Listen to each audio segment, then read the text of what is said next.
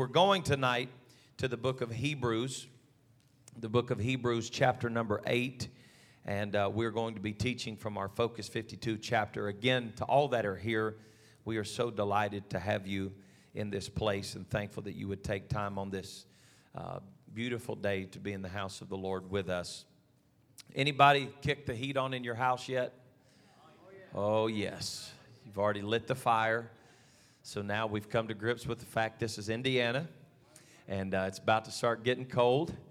And uh, the Lord didn't call us to a beach ministry in the Virgin Islands, He called us to Indiana. And this is, this is where we're at. Amen. Nevertheless, it feels good in this house tonight. And I'm glad to be in this place. Amen. So, the eighth chapter of the book of Hebrews is very interesting, and we're going to take uh, a look at a couple of things here that uh, you can stand, remain seated, whatever you'd like, um, because I'm not going to just read. What we'll do this evening is we will just take uh, we will just take our text directly from uh, from our focus verse, and then I'll let you be seated because there's a lot to talk about here in this chapter. So let's go to verse number 10 of chapter 8, the book of Hebrews. If you're there, say amen. If you're not there, just peek up to the screen and act like you were. Praise God chapter 8 and verse 10 of the book of Hebrews. Let's read this together. For this is the covenant that I will make with the house of Israel after those days, saith the Lord. I will put my laws into their mind and write them in their hearts, and I will be to them a God, and they shall be to me a people. Amen. Lord bless you. You may be seated. The context of this chapter is so important to us because it is not a new concept. Now, uh, I had someone in my office tonight uh, before church, and I said to them, I said, You know, Hebrews 8 is probably one of the most famous chapters in the world for abuse of uh, the new covenant. People talk about how that uh, basically a replacement idea that God abolished the law, got rid of the law, and gave us this new covenant, and so nothing else matters. And that's exactly why today, uh, modern day theologians pride themselves in being able to disconnect from the Old Testament and uh, that the New Testament is all that matters. But if you understand the power of this book, it is not just a New Testament book or an Old Testament book, it's 66 books of God breathed, God living word. And you've got to fall in love with the idea because if you don't, you miss kind of how God establishes the power of redemption. And it's very simply this that the same God of Genesis chapter 1 and verse number 1, in the beginning, God created the heaven and the earth. Okay? How many of you would agree there's only one beginning? In the beginning, God created the heaven and the earth. John chapter 1 and verse number 1. In the beginning. How many beginnings are there? There's only one beginning. In the beginning was the Word. The Word was with God. Come on, shout it out and the Word was God. And verse 14 tells us that the Word became what became flesh? The Word became flesh and dwelt among us. So, you cannot disconnect yourself from the power of the Old Testament, or it does not make sense to you that God did not leave us hopeless and helpless. When the law, in and of itself, became somewhat uh, anemic and weak to be able to cause the sin of man to be remitted. He said, I am going to bring a new covenant to you that does not just give you temporary relief, but I'm going to join with that and help you to know that it is not going to be the blood of a lamb or a bullock or uh, a goat any longer that's going to make the difference in your life, but it will be the blood of one spotless lamb. I'm glad to tell you tonight that it was by one man that sin entered into humanity, and it was by one man that that sin was conquered at the cross. And the good news is, whether people want to believe it or not, there is still enough blood that flows from Calvary's mountain tonight to cover your sin. It doesn't matter where you come from. It doesn't matter what your pedigree is. It doesn't matter what people think of you. It doesn't matter how they judge you. I have good news for you tonight. There is a new covenant, and that blood of Calvary can wash you and cleanse you from your sin. If you believe it, shout amen. Praise God. And with that, you could leave that just right there and get somebody excited. If Calvary doesn't get you excited, I really don't know what will. But the good news is that this covenant is not just based on the power of a cross. Now, there's a lot of religions that would like to leave him hanging there on the cross. When they pray for healing, they do it with a crucified Savior hanging on a cross. But I'm so thankful for the rest of the story that once they crucified him and laid him in a borrowed tomb. How many people get buried in a borrowed tomb? I mean, think about it now. How many people get buried in a borrowed place because they know they're not going to need it for too long? But thank God Almighty that that same spirit that raised Christ from the dead is going to quicken your mortal body. I'm glad to tell you that he didn't just lay in the grave forever, but he got up on that third day with resurrection power in his hands. Amen. He got up from the grave and he had power over death and hell.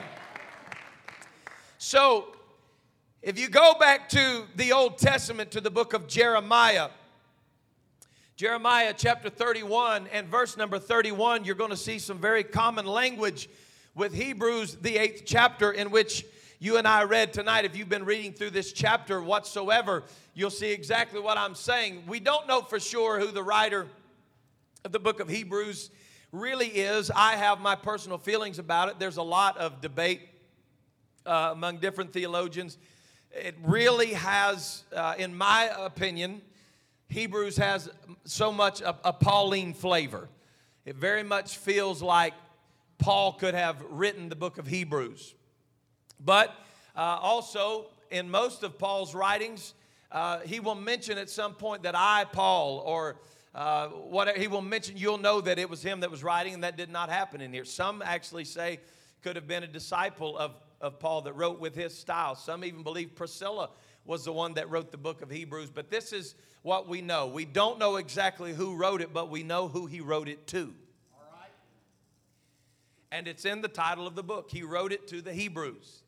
These were people that had been Hebrews all of their life. They had come up under an understanding of, of the great God of Abraham, of Isaac, and of Jacob. They understood the power of his name. They understood uh, his provision. They were told every year in celebration of, of the Passover of how uh, he brought them out of Egypt and brought them through the wilderness. And uh, it made sense to them. Things started finally clicking with them as uh, we come from the Old Testament into the New Testament. Again, you can't unhitch from either one of them, and it makes sense. But uh, these are people that understood the teaching of Moses and how that Moses brought them out of Egypt and he brought them into the wilderness. And in order to get there, they had to pass through the Red Sea. And on the other side of the Red Sea, there was a cloud by day and a pillar of fire by night. Everybody know what I'm talking about. So, what we've got is coming out of Egypt, we've got a sign of repentance. Coming through the Red Sea, we've got a sign and a shadow of baptism.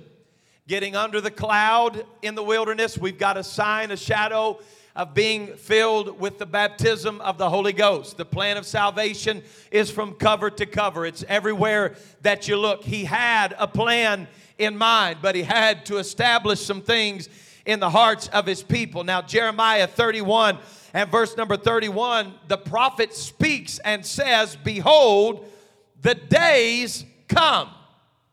Somebody say, Future. future. Saith the Lord. So now we know who's speaking through the prophet Jeremiah that I will make a new covenant with the house of Israel and with the house of Judah. The day is coming that I'm going to make a new covenant. You read it tonight for yourself. Now let's pick up on some of this language right here and let us see if this makes any sense to anybody whatsoever, okay? So let's go over to uh, back to Hebrews chapter number 8. If you'd like to take a note of 31 and 31 of Jeremiah, that'd be all right. You can go through and kind of compare. But my point is simply that the writer in the book of Hebrews is not coming up with some kind of a new doctrine.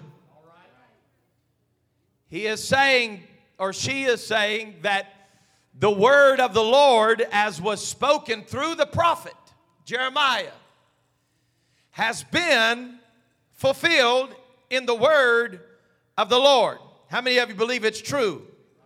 How many of you sincerely believe in your heart tonight that if God said it, that's enough?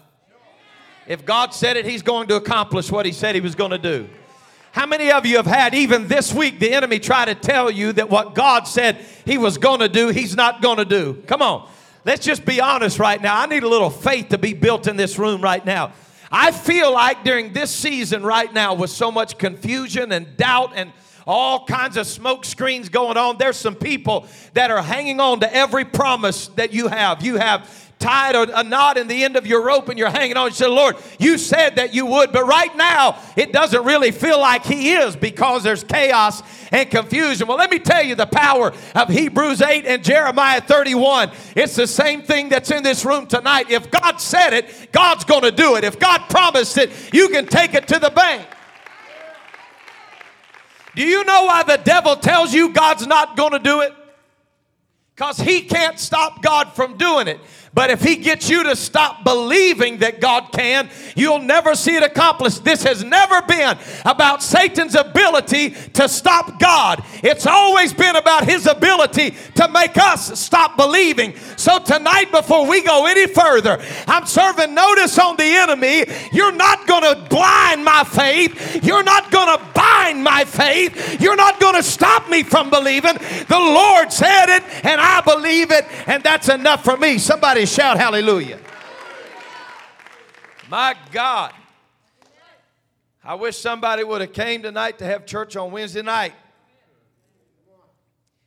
So, we begin in Hebrews 8 and it says now of the things which we have spoken this is the sum. We have such an high priest who is set on the right hand of the throne of majesty in the heavens. Somebody say his rightful place.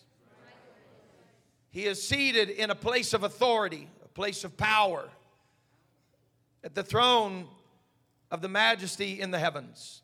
A minister of the sanctuary and of the true tabernacle, which the Lord pitched and not man.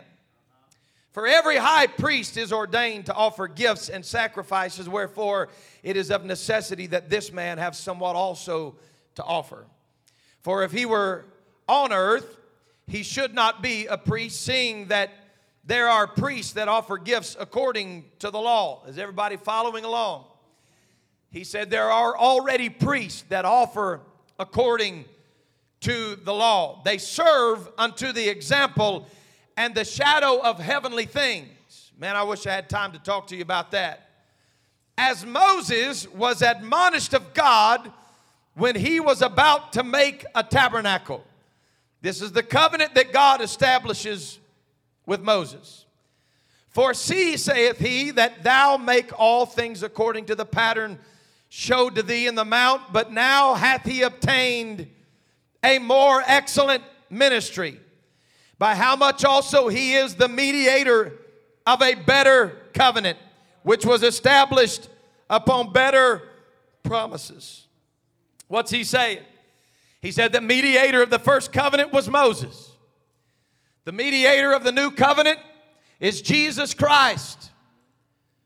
Moses said, We're going to have to do this with the blood of rams and goats and bullocks and lambs. But the mediator of the new covenant said, I'll take it on myself. I'll be sure that everybody understands that you destroyed this temple and in three days I'm going to raise it up again, but I'm not just dying so that everybody can say, Ooh, that's a great religion. I think I'll follow that one. Can you imagine if we had to put up with what other people have to put up with, knowing that the, the, the thing that they call God in their life has never healed anybody?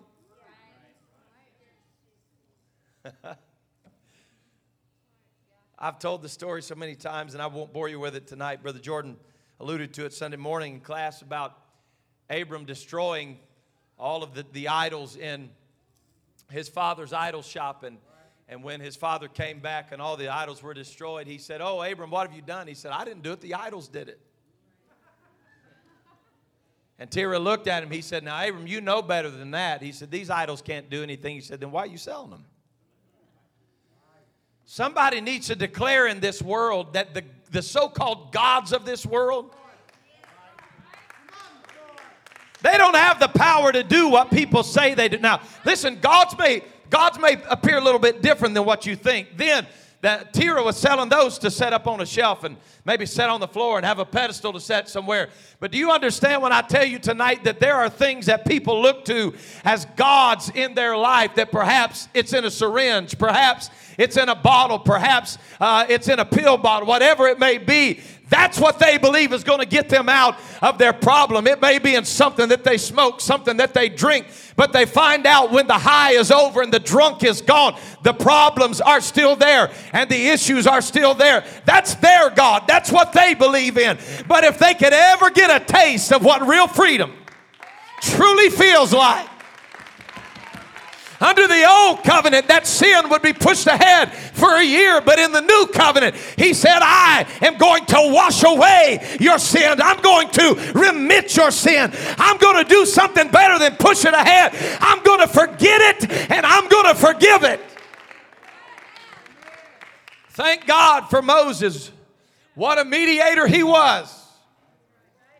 Stood between heaven and earth. What a blessing he was stood on Mount Sinai. What a blessing he was. You know, we don't, we don't really realize, I don't think, how much Moses gave up. But I also don't think we realize what Messiah gave up. Well, Pastor, you know, the thing about it is he was God and man, so when he came, you know, he knew everything that was going on, and it just, it didn't affect him like it would have affected me. That's why he didn't come as a God, he came as man. There are false damnable doctrines of heresy that say his flesh was divine flesh. In other words, that he didn't feel any of the, the beating that he took, the lashing that he took. Why in the world would we, would we try to prop God up in some way and take away the value of what he did? You hear this preacher, what I believe tonight.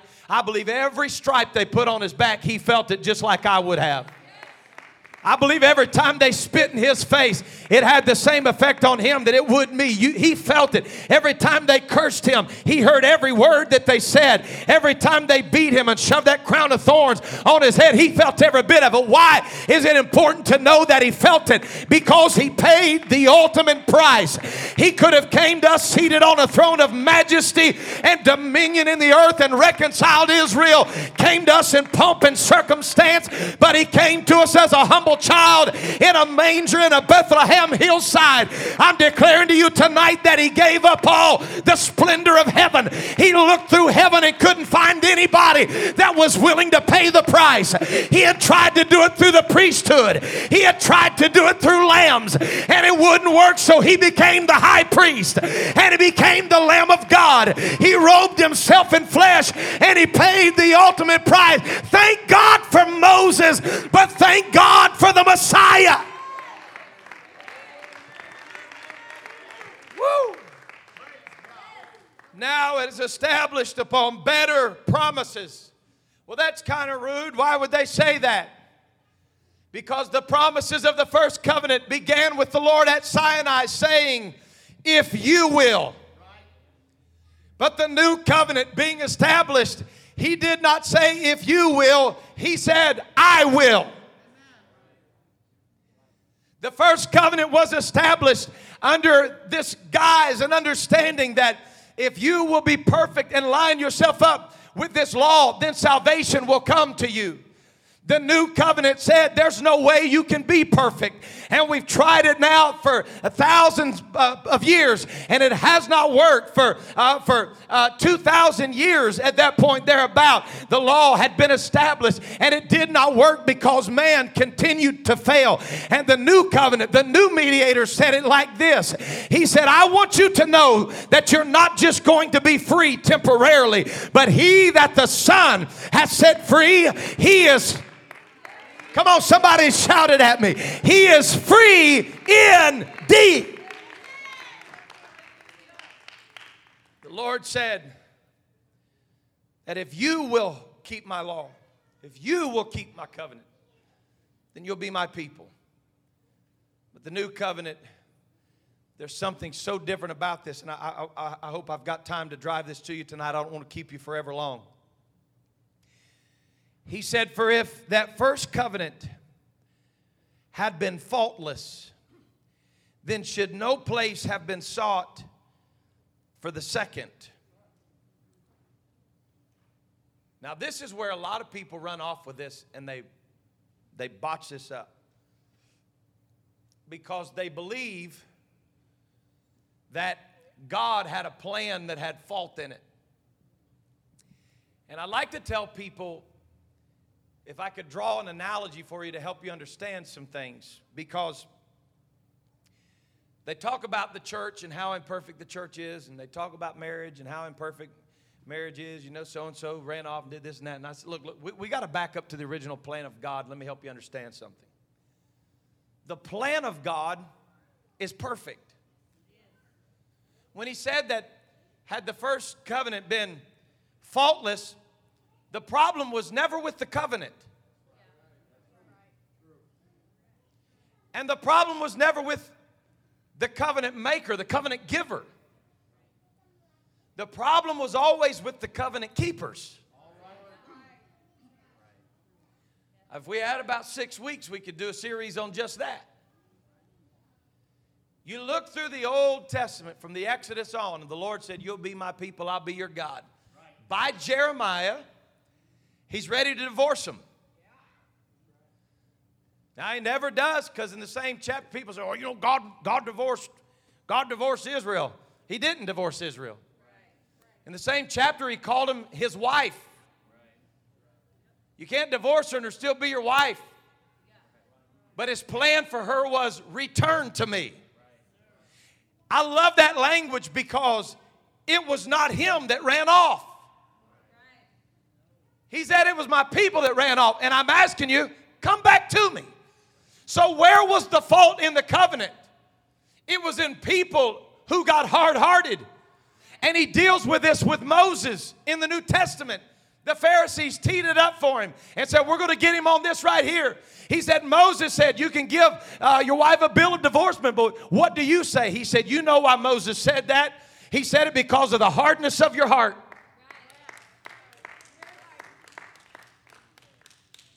What? For the hardness of our heart. For the hardness of your heart, he said that. But here comes that word again that we've got to deal with and reconcile in Scripture. He said, but it was not so from the from the beginning. The beginning is where it's established. The beginning is where the power of the word comes from. It's in the beginning. The plan of God from the beginning was perfect. The plan of marriage from the beginning was perfect. The plan of the church was perfect. People look at me like I'm a fool when I tell them the church is perfect. They're like, huh, I visited your church. I'm telling y'all tonight, listen to me. The church is perfect.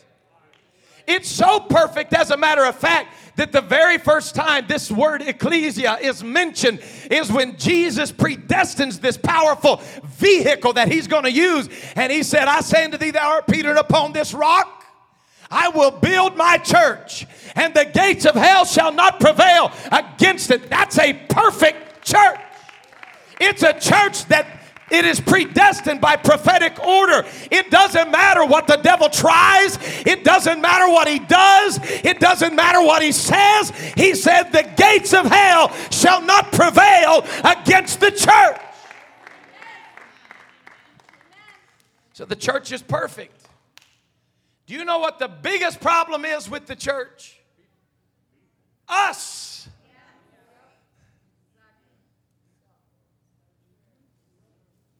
It's us.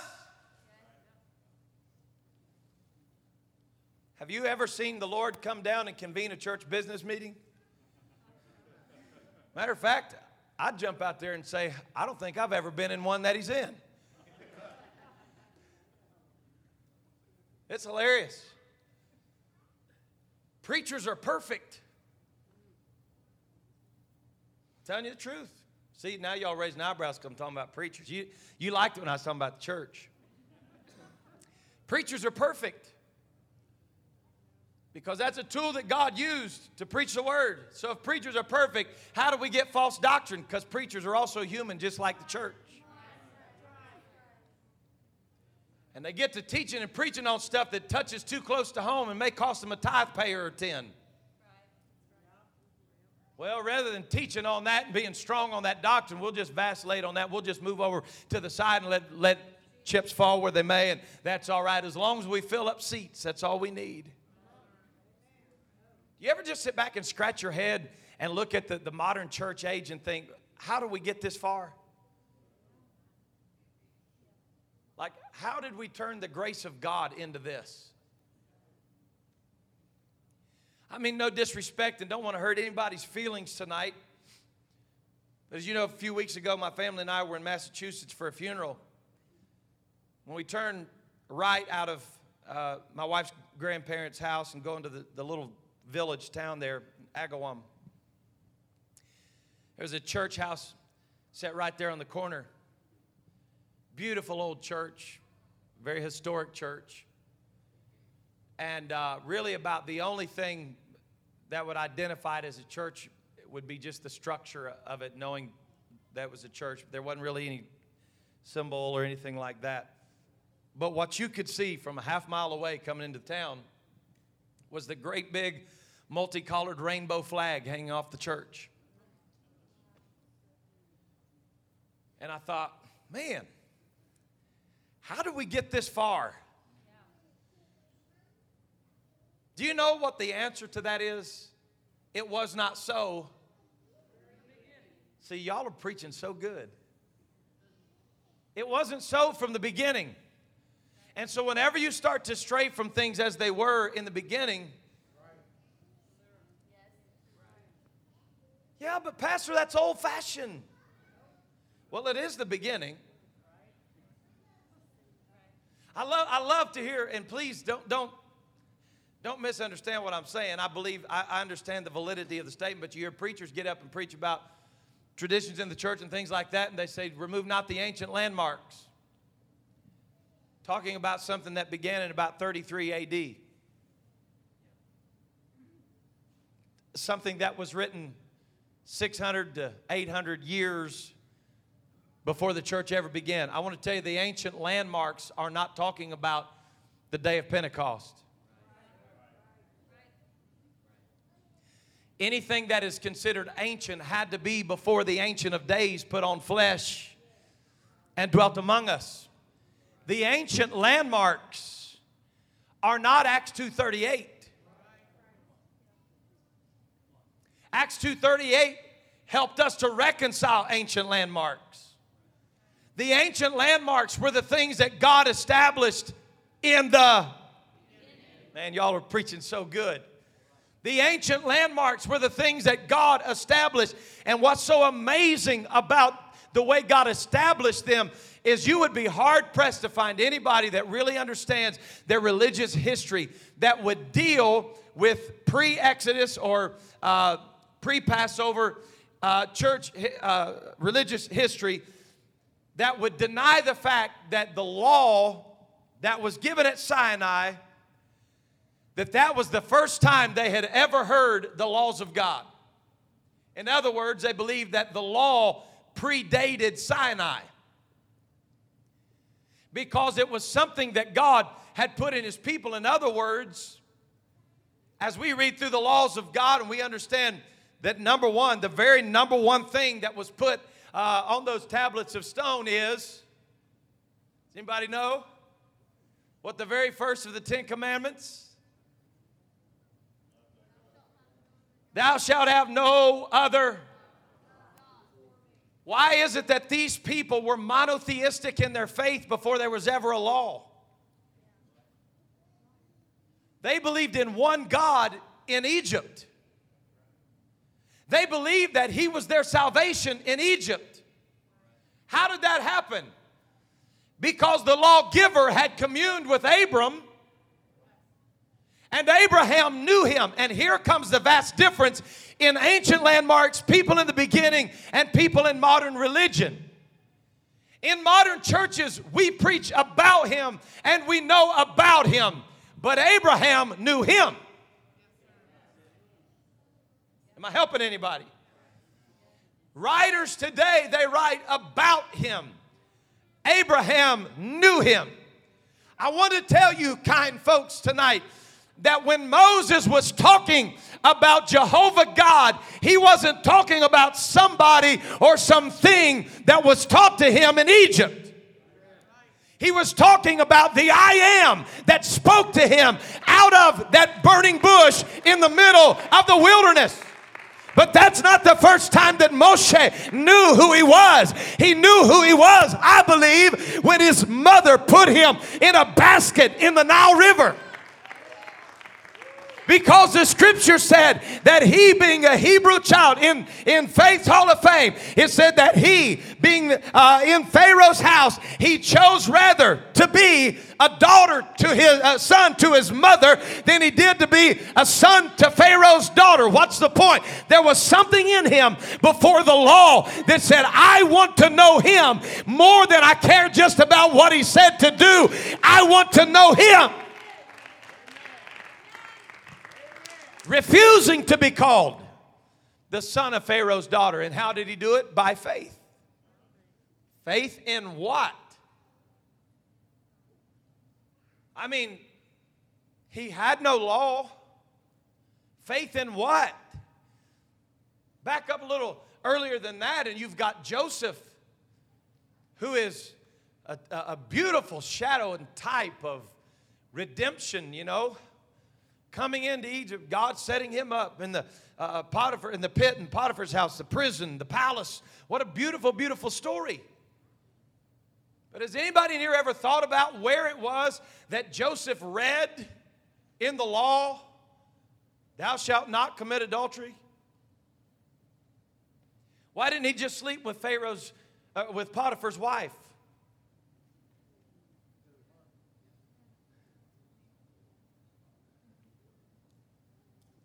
Because it was not just about the mitzvah, the law. He knew him. And this is exactly what the Lord is trying to establish. I, understand the language. I understand the language, the new covenant. I get that. It is, it's a new covenant. But what is he trying to do? He is trying to reestablish in the hearts of men what was happening in the beginning.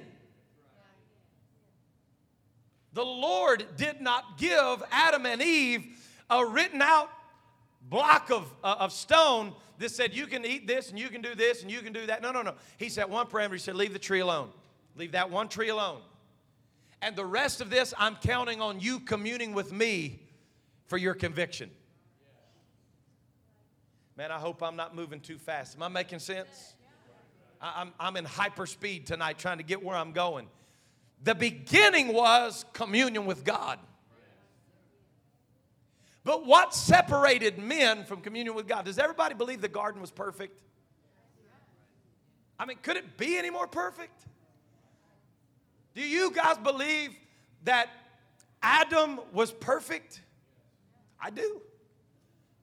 I mean, he looked something kind of like, well, not like this at all. Adam didn't have a dad bod.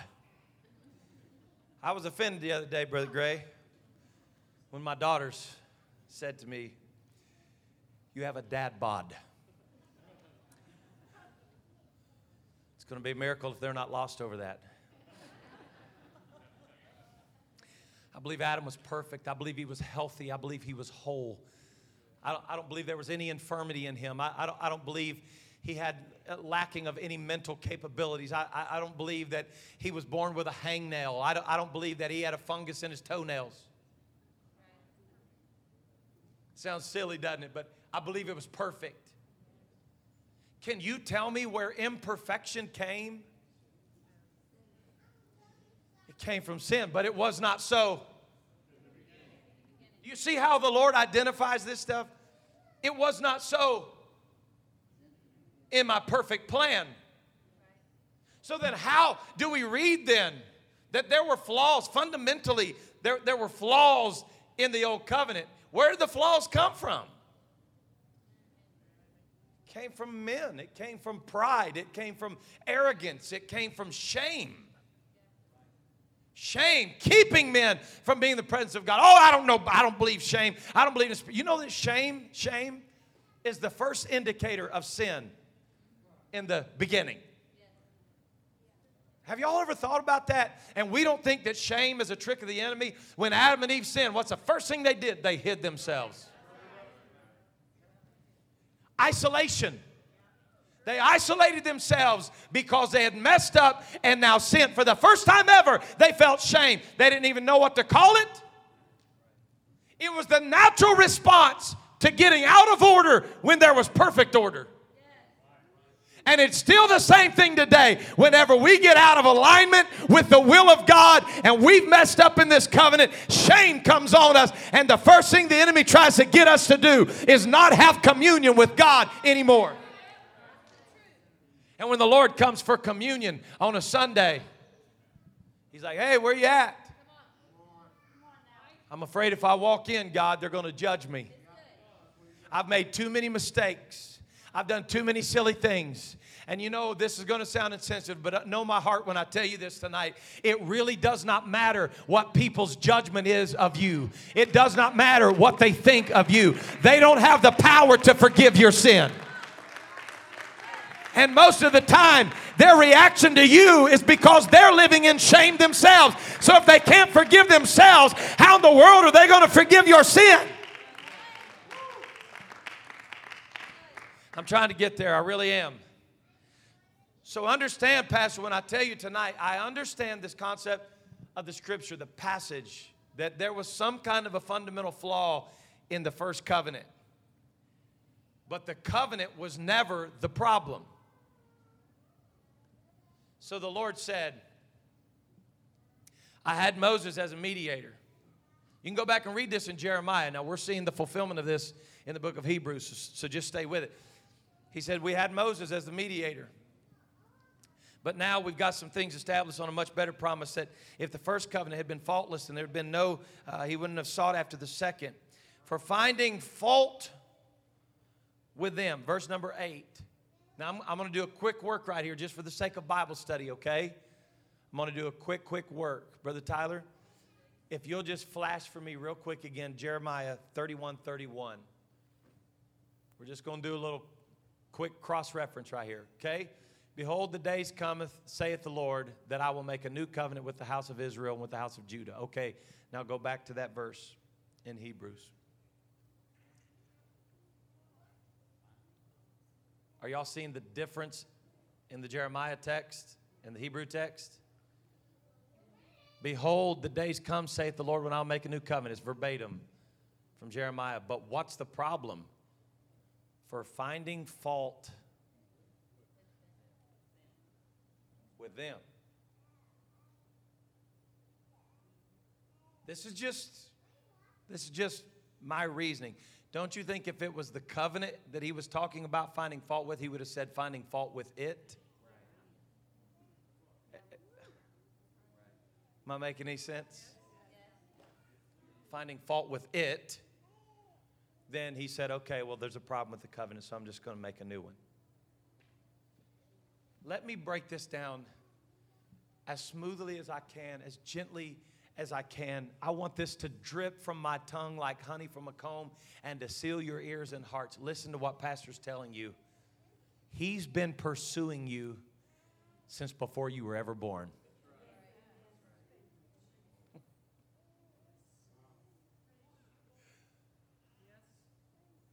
He tried everything there was to use man to fix the problem, but man was the problem.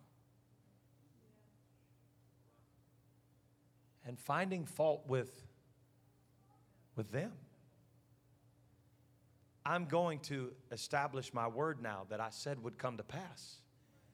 Because the problem has never been my love for men, the problem has always been whether or not they loved me. And they went a whoring after other gods. How many times? I mean, it's the, it, the scriptures replete with it from cover to cover. And they forsook the God of Abraham, Isaac, and Jacob and went a whoring after other gods. And they forsook their God and they went after the gods of Baal. And now the Lord's asking them, just live for me. But no, we're going to go over here to a God that says, put your children in the, in the hands of Moloch and let it roll down into his burning stomach. Have you ever thought, man, I wish I could really do this justice tonight. Have you ever thought about the nature of idolatry and how goofy it is? We walk away from God because it costs too much, only to go to something else that costs more than we ever dreamed we'd pay. God expects too much of me. He expects me to walk in covenant with Him. What a loser! Thou shalt have no other gods before me. Psh, who are you to tell me what to do? And then you walk over here to Molech and his belly's on fire his hands are out like this. He's dumb. He don't say a word at all. And people are just laying their babies in his hand. They're rolling down into his stomach. And in 2020, people look at children of God and say, that is crazy for you to live for God like that. But then they'll look at their sexual partner and say, you know what? I don't really want the responsibility of raising this baby, so let's just get rid of it and nobody thinks it's weird. Because sin never looks weird when you've been under a delusion.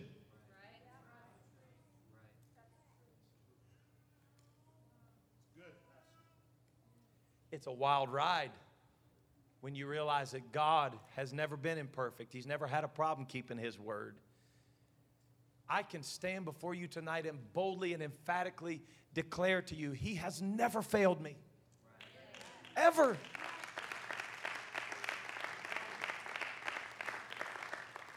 It would be embarrassing if I stood here tonight and started trying to count the many times that I failed God. I'm talking about simple things. Just get up in the morning, instead of giving God my first, I find something else to just I'm just to, I need just three minutes real quick, and then I'm to go pray. And that three minutes turns into 30 minutes. Come on, somebody. And then we lay down and I said, man, I don't have time to pray like I should. Get on that iPhone, go into your settings, go, go, go down there and look and see how much time have you spent on it today. And then lay down at night and say, sorry, God, I didn't have time to pray today. I'll do better tomorrow. You know what just happened? I failed him. But do you know what this new covenant does? When I laid down, instead of him damning me because I made a mistake, he puts his hand over my home and my family and my children. And he says, I'm going to let you lay down in peace tonight. I'm, I'm going to let you rest because I thought enough of you to fill you with my spirit. And so, the power of this is not trampling on the grace of God. Please don't run off of that, misconstrue what I'm saying. But the power of this is that you can't fail God so badly that He gives up on you. That's the whole reason He came. Because He would try to do it this way and men would fail on that. So He said, Look, the only way I can fix this is to do this myself. The only way that I can fix this is to quit counting on priests and become a priest after the order of Melchizedek. Again, another whole Bible study. He said, I'm going to make a new covenant with the house of Israel and with the house of Judah. Not according to the covenant. Verse, I'm, I'm in verse number nine, Brother Tyler. Not according to the covenant that I made with their fathers in the day when I took them by the hand and led them out of the land of Egypt, because they continued not in my covenant, and I regarded them not, saith the Lord. L- listen to this right here. When you read this in context, this does not have anything to do with what God supposedly abolishes. People run with this like crazy. Well, see right there in Hebrews 8, God abolished his law and he brought us in under grace. There are some differences to living under the law and living under grace. And that is if you lived under the law and you committed adultery, you were stoned. And now you're stoned and then commit adultery. Uh, did, I, did I just say that? Now people get stoned and commit their sin. Some of you will get that in a little bit. No, the truth is now, now, now I'm, I'm fixing to mess with some people right here because we misconstrue the grace of God. And people say, well, you're, you're talking about under the law. No, no, listen to this. When grace came walking among us, this is what grace said. Grace said, the law has said that if a man lay with a woman, commit adultery with her, that he's be stoned. He said, but I say unto you that if a man looks on a woman and lusts after her in his heart, he hath already committed adultery with her. Which one's harder? You know what the work of grace is? The work of grace is called temptation. Because temptation is your window that lets you see it. If I do that, that's the result. That's how temptation works. And you lay yourself down, let the devil beat you to death because you were tempted. Quit! We've all been tempted. The Messiah was tempted in every manner, like as we. And then comes the conjunction that none of us like. Yet! Come on, somebody preach it to me. Pastor, the temptation is so great. How many of you have ever heard people quote the scripture that's not in the Bible? God will never put more on you than you can bear. You know, preacher, that Bible says he'll never put more on you than you can bear. You know what the closest scripture to that is? That's not in the scripture, but the closest one to it is dealing with temptation. And he says, You will never be tempted above that which you are able. Because where there is temptation, it lit, the, the scripture literally says, God will make a way of escape. He will make a way of escape. It is possible to live tempted and be saved. And that's grace. You're, you're never going to live your life at all without temptation, but you can live your life whole unto God. But if you make a mistake, that's what this new covenant's about. And I'm thankful for the new covenant. Let's look at this right here in verse 10. I'm hurrying. For this is the covenant that I will make with the house of Israel after those days, saith the Lord. Where was the covenant written at Sinai? Somebody talk to me. The finger of God came down and wrote on what? On tablets of stone. So, what's the new covenant? And this is so awesome. I love this. He said, I'm going to put my laws now, did I miss something in verse 9? Does verse 9 say, I'm going to get rid of my laws? And then, okay, maybe, I, let me, let's read verse 10 again. Let's see what this says. He says, The covenant that I'm going to make with the house of Israel after those days, saith the Lord, I'm going to, I'm going to take my laws I'm going to put it in their mind. But I'm not satisfied with head knowledge. He said, I'm going to write them. Folks, I wish I could draw you a physical picture of this language right here. I'm going to write in their heart. This is a picture of Sinai, the finger of God. Pastor, my heart is just so hard. You do understand the first time he wrote that, it was on stone. So don't think your stony heart is too hard for God to be able to do something with. I'm a hard hearted man. Oh, but you don't know about this covenant, baby. He can take that hand and he can massage that heart, even if it's broken and fractured in a million pieces. You know what will heal a broken heart? The Word of God will heal a broken heart. He'll put His law in you. Man, I wish I could preach that to you on a Wednesday night. This language, I, I don't want to major in the minors. I'm quickly coming to a close. I don't want to major in the minors. The Old Testament, he says, They shall be my people and I shall be their God, right? So, for the sake of time, I'm hurrying through this. I shall be their God, they shall be my people. Look right here. I love this language. And I shall be to them a God, and they shall be to me a people. There is such action in this Hebrew writing. Such, such action. It's not just that I am God and I'm here and I exist and you're humanity and you're there and you exist. He said, I am constantly being your God. Whatever you need me to be, take me back to that bush. I am. I am I never stop being your God. Who shall I tell them sent me? You tell him I am sent. What, what do you mean I am? It means I am to be a God to you. I'm always a God to you. I never stop being a God to you. When you're lonely on the backside of a desert and you don't think I'm anywhere around, I'll show up in a burning bush and the bush will not be consumed. I will always be a God to you. I'll be a God to you when you lost your father. I'll be a God to you when you've lost your mother. I'll be a God to you when life has been unfair. I'll be a God to you when you've lost your job and when you've got a great job because I'm not just a God of the mountain. I'm the God of the valley. I'm the God of the desert. And I'm the God of the green pasture. Woo! I shall be a God to them. I shall be a God to them. I'll never stop being God to them. And I'm asking them don't you ever stop being my people. So let me just tell you the lie the devil told you that you messed up and you fail and God's through with you and he's done with you and he's washed his hands of you. God said, I'll never stop being a God to you, but you'll never stop being a people to me. You will never stop being my children. You, you may scratch your knee. Is there a father in the house tonight that when your baby fell and scratched her little leg or scratched her little knee, that you picked her up and said, Get out of here. You made a mistake. You don't deserve to be my daughter anymore. I think not because any father or mother that's worth their salt will reach down with that hand and say, Baby, I'm so sorry that you have fallen, but let me help you get up. And if you can't walk on your own, Daddy will carry you. I'll take you where you need to go to get you healed. Mm.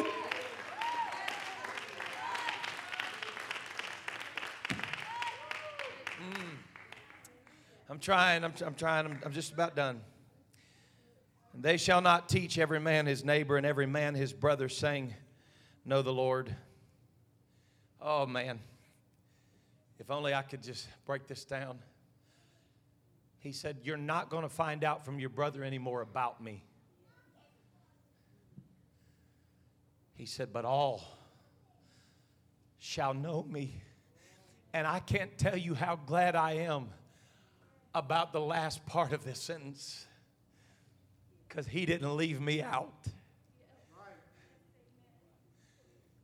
You don't have to be a king to know me.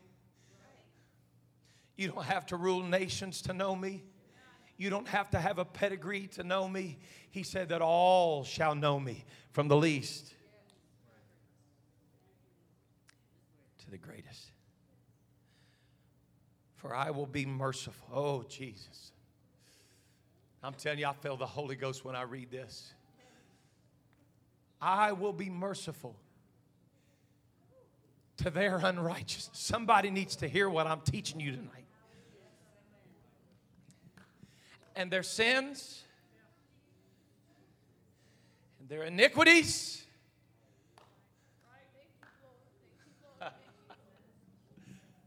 I will remember.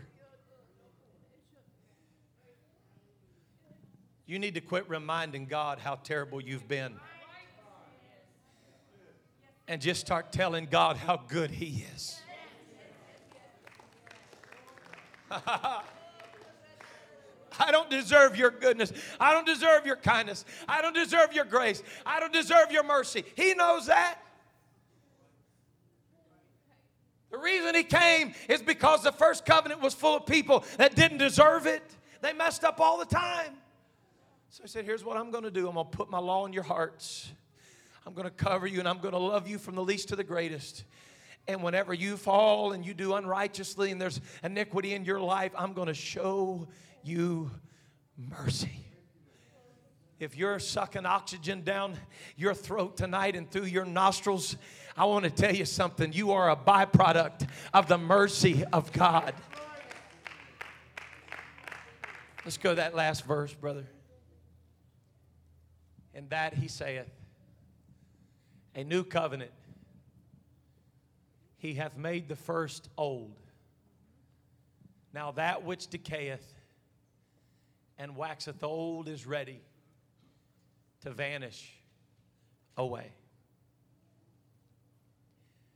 I am so very thankful tonight that the Lord did not decide to abolish His law. but rather to fulfill. Is that not a powerful word? To fulfill? Oh, yes. For what the blood of rams and goats and bullocks could not do, the blood of one man has washed us and cleansed us from all. Somebody say all. From all our sin. I'm glad to tell you tonight, FPC. I'm glad to tell you tonight, guests. I'm glad to tell you tonight, watching online, that the enemy has told you over and over and over you're not worthy you don't deserve god you don't need to go to church. That's not you. No no no. You need to you need to find somewhere else and go. You need to go do your thing. Hey let me tell you something tonight. We've got a perfect covenant with a perfect father that robed himself in flesh paid the price for us. We don't have to live in shame anymore. Nobody's perfect. I wish we were. I mean, it'd be kind of neat to pastor a perfect church. I said for a long time, Brother Mike, pastoring would be easy if it wasn't for people. But people make mistakes. And you can't throw in the towel on good people because they made a big boo boo. I'm going to ask you to stand with me tonight if you would. I'm going to give you the shortcut version right here, and I'm, I'm closing. I've been teaching for a long time, I know that. Do you know what Hebrews 8 is? The summation of this, here it is.